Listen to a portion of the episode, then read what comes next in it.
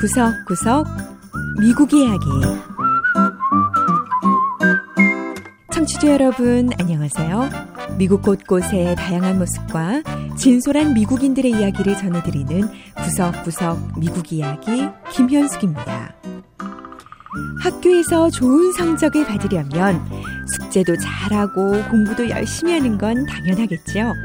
그런데 악기 연주를 하면 학생들의 두뇌를 발달시켜 성적 향상에 도움이 된다는 연구 결과가 나왔습니다. 미국의 한 연구팀이 저소득층 가정의 아이들을 대상으로 연구했는데 아이들이 악기 연습을 하니까 두뇌가 변화를 일으킨 것으로 나타났다고 하는데요. 자, 악기 연주를 하면 왜 어떻게 공부를 잘하게 된다는 건지 미서부 캘리포니아주의 대도시 LA로 가서 알아보죠. 첫 번째 이야기. 아이들 두뇌 발달에 도움을 주는 악기 연주.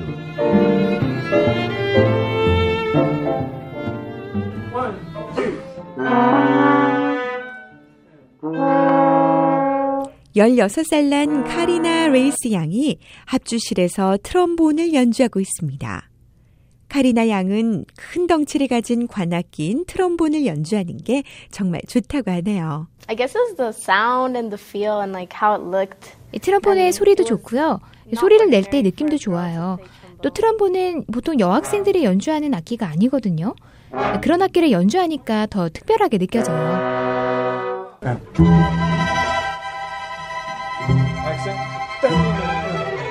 카리나 양은 지난 5년간 무료로 음악을 가르쳐주는 하모니 프로젝트라는 프로그램에 참여하고 있습니다. 하모니 프로젝트는 가난하고 또 종종 폭력 사건이 일어나기도 하는 이 저소득층 우범 지역의 아이들이 나쁜 곳에 빠지지 않고 고등학교까지 무사히 졸업할 수 있도록 돕기 위해 만들어진 프로그램이지요.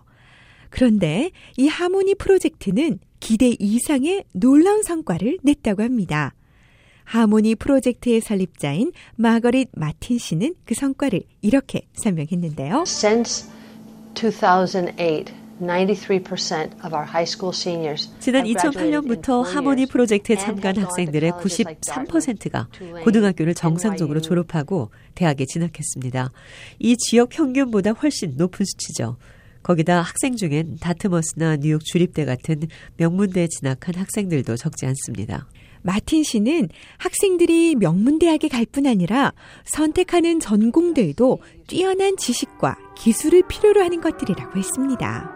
neuroscience pre-med, civil engineering, medical engineering. 학생들이 선택하는 전공도 놀라웠습니다.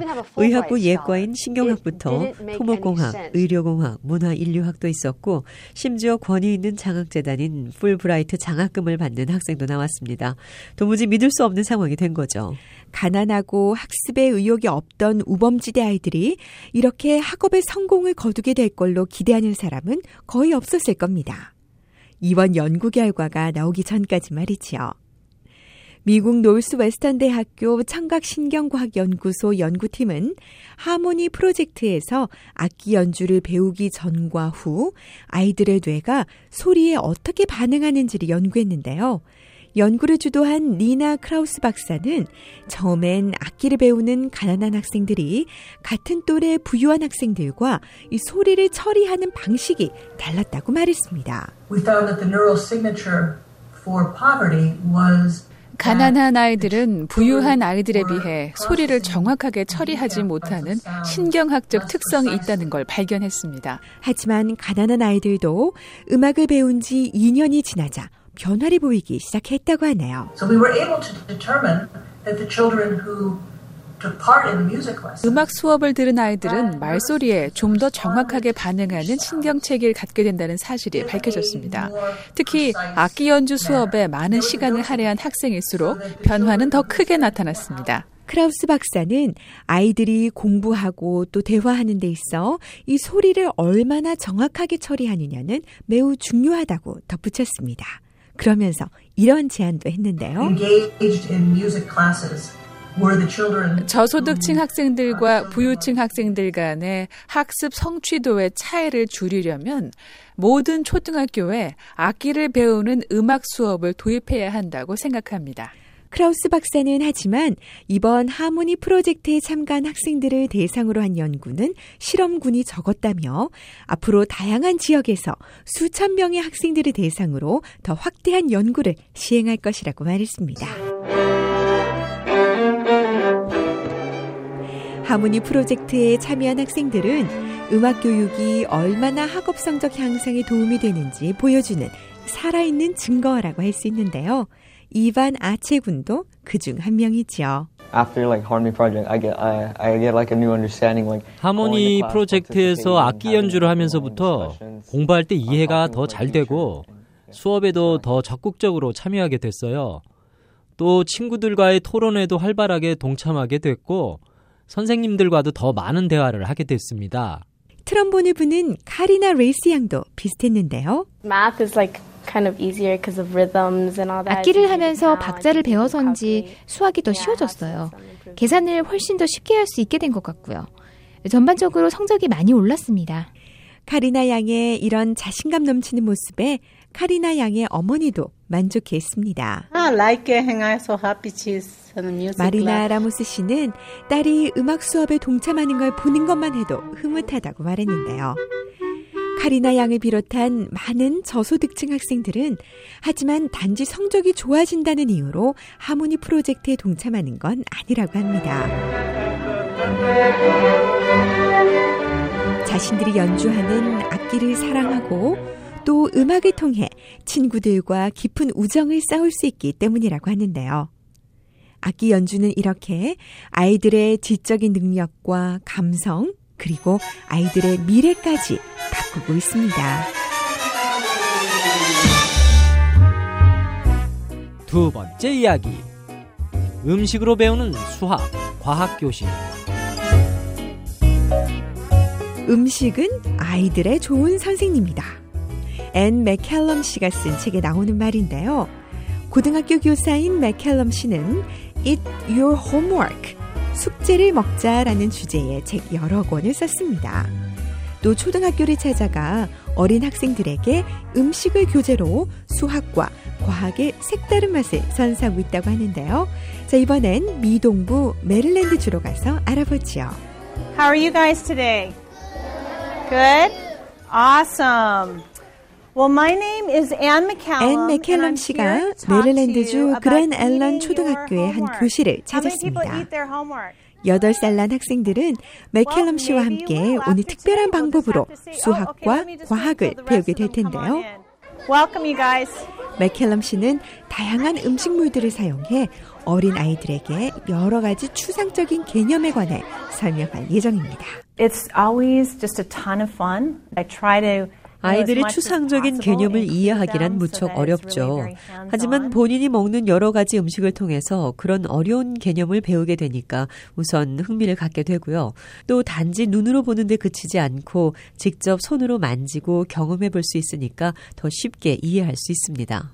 맥켈럼 씨는 음식을 가지고 이 과학자 프레드릭 모스가 개발한 사물의 단단한 정도를 가르치고 있지요. Frederick Mose was a scientist who really classified 프레드릭 모스는. 여러 사물을 특성에 따라 분류한 과학자인데요.